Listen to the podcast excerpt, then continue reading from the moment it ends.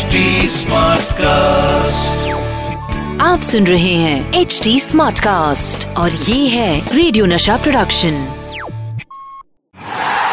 11 February 1948 the debut of West Indies finest captain three डब्ल्यूज में से एक Weekes Walcott and Worrell it took Frank Worrell 13 years and 37 tests to get to the summit. And in the meantime he contented himself with being a top class batsman. दोस्तों, जन्म से लेके बुढ़ापे तक आपके सामने और आपके पास काफ़ी मौके निकल कर आते हैं और बहुत कम ऐसे लोग होते हैं कि जिनको बहुत सारे मौके मिलते हैं। मैं, मेरा सौभाग्य मानता हूँ कि मेरे सामने भी मेरे आज तक के करियर में काफ़ी ऐसे मौके निकल के आए और उसमें एक मौका मॉडलिंग का भी था। क्या आप जानते हैं कि मैंने मॉडलिंग भी की है। आज मैं आपको मेरे मॉडलिंग डेज़ के बारे में कुछ बातें और कुछ किस्से सुनाने जाने वाला हूँ। साल होगा 1974 मैं रुया कॉलेज और बम्बई यूनिवर्सिटी के टीम से खेला करता था और शिवाजी पार्क यंगस्टर्स से क्लब क्रिकेट खेलता था। तभी मुझे, मेरे दोस्त ने कहा कि सुनील गावस्कर का शूटिंग है खार जिमखाना पे और आपको उन्होंने बुलाया है। सुनील गावस्कर की और मेरी मुलाकात कैसे हुई? सुनील गावस्कर जब बम्बई यूनिवर्सिटी टीम की तरफ़ से खेलता था, तब मेरे पिताजी मैनेजर और कोच हुआ करते थे उस टीम के। और इसलिए सुनील गावस्कर ने मुझे बुलाया, और बुलाया इसलिए क्योंकि उस एड में उन्हें एक गेंदबाज चाहिए था। जो सुनील गावस्कर को बोल कर सके। जब ये बात मैंने मेरे घर वाले और मेरे दोस्तों को बताई तो सारे खुश हो गए कि मैं भी एड में शामिल होने वाला हूँ। मैंने कभी ज़िंदगी में सोचा नहीं था कि मुझे सुनील गावस्कर के साथ किसी एड में काम करने का, देखे जाने का भी मौका मिले। मैं जब खार जिमखाना गया तो सारा माहौल तैयार था। सुनील गावस्कर अपने पैड्स, ग्लव्स, बैट के साथ तैयार थे। मेकअप बिकअप लगा के भी एकदम शॉट के लिए तैयार थे।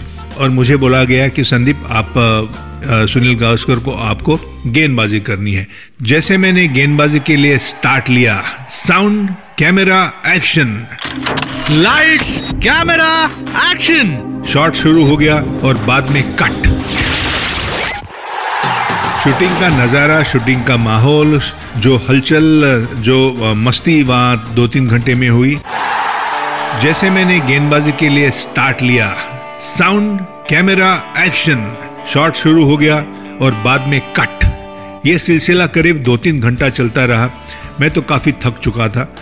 दो तीन घंटे की गेंदबाजी के बाद मुझे रुकाया गया और मुझे बुलाया भी गया।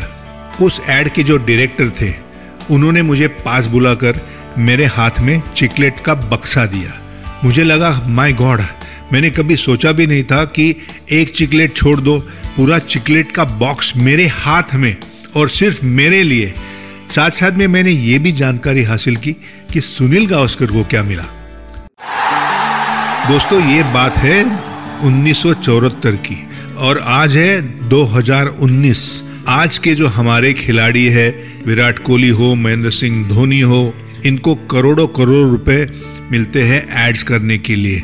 लेकिन उस जमाने में, उस दिन मेरे लिए चिकलेट्स का बॉक्स करोड़ों के बराबर था। और जाते जाते मुझे ये भी पता चला कि उस एड के लिए, उस दो तीन घंटे के लिए सुनील गावस्कर को पाँच हज़ार रुपए मिले हैं। घर पहुँचते ही मैंने ये बात मेरे मदर को कही कि आपको पता है सुनील गावस्कर को आज कितना पैसा मिला? पाँच हज़ार रुपया। आज के लड़के शायद मेरे बात पे हंसेंगे, लेकिन उस जमाने में पाँच हज़ार पाँच हज़ार करोड़ के बराबर थे। और मेरे लिए चिकलेट्स का बक्सा भी एक करोड़ के बराबर था। पता है मैंने चिकलेट्स के बॉक्स के साथ क्या किया? शाम को मेरे सारे जो गली के दोस्त थे, उनको बुलाकर चिकलेट्स की पार्टी दी। उनको भी यकीन नहीं हुआ कि एक कॉलेज जाने वाला लड़का इतने सारे चिकलेट्स कहाँ से ले आया। तो मैंने उनको कहा कि आज मेरा शूटिंग था सुनील गावस्कर के साथ, और उस शूटिंग में ये मुझे इनाम मिला। और जब ये एड थिएटर्स में रिलीज़ हुई, तब क्या हुआ? बताता हूँ। 1974 में अगर किसी को पिक्चर जाना है तो आपके जेब में दो रुपए होना बहुत ज़रूरी है। लेकिन ये जब एड रिलीज़ हुई तो मुझे सारे दोस्तों को ले जाना पड़ा, क्योंकि उन्होंने कहा कि नहीं नहीं, हम देखना चाहते हैं कि हमारे गली का हीरो सुनील गावस्कर के साथ कैसे दिखता है। तो हम काफ़ी एक्साइटेड थे तो मैंने दोस्तों को तैयार किया, उनको कहा कि आपको, आपके दोस्त को पर्दे के ऊपर देखना है तो चलो मेरे साथ। मेरे माता पिता ने भी मुझे खास अलाउंस देके उनके टिकट के लिए पैसे दिए और हम जा पहुँचे बादल बिजली बरखा, जो आज वहाँ पे स्टार सिटी है। और जैसे एड शुरू हुई, हमने देखा सुनील गावस्कर चिकलेट खा रहा है और चौके और छक्कों की बरसात कर रहा है। मेरे दोस्त पूछ रहे हैं कि, संदीप, आप कहाँ हो?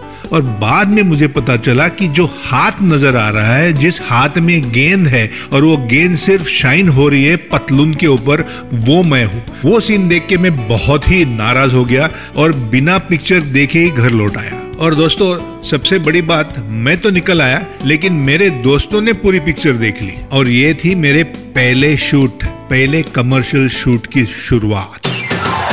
तो बस, आज के लिए इतना ही। फिर मिलते हैं कल इसी समय इसी वक्त। तब तक टाटा बाय बाय और मुझे स्वाहिली में कहना है तो ठौनाना केशो। आप सुन रहे हैं एच डी स्मार्ट कास्ट और ये था radio Nasha production. H smart cast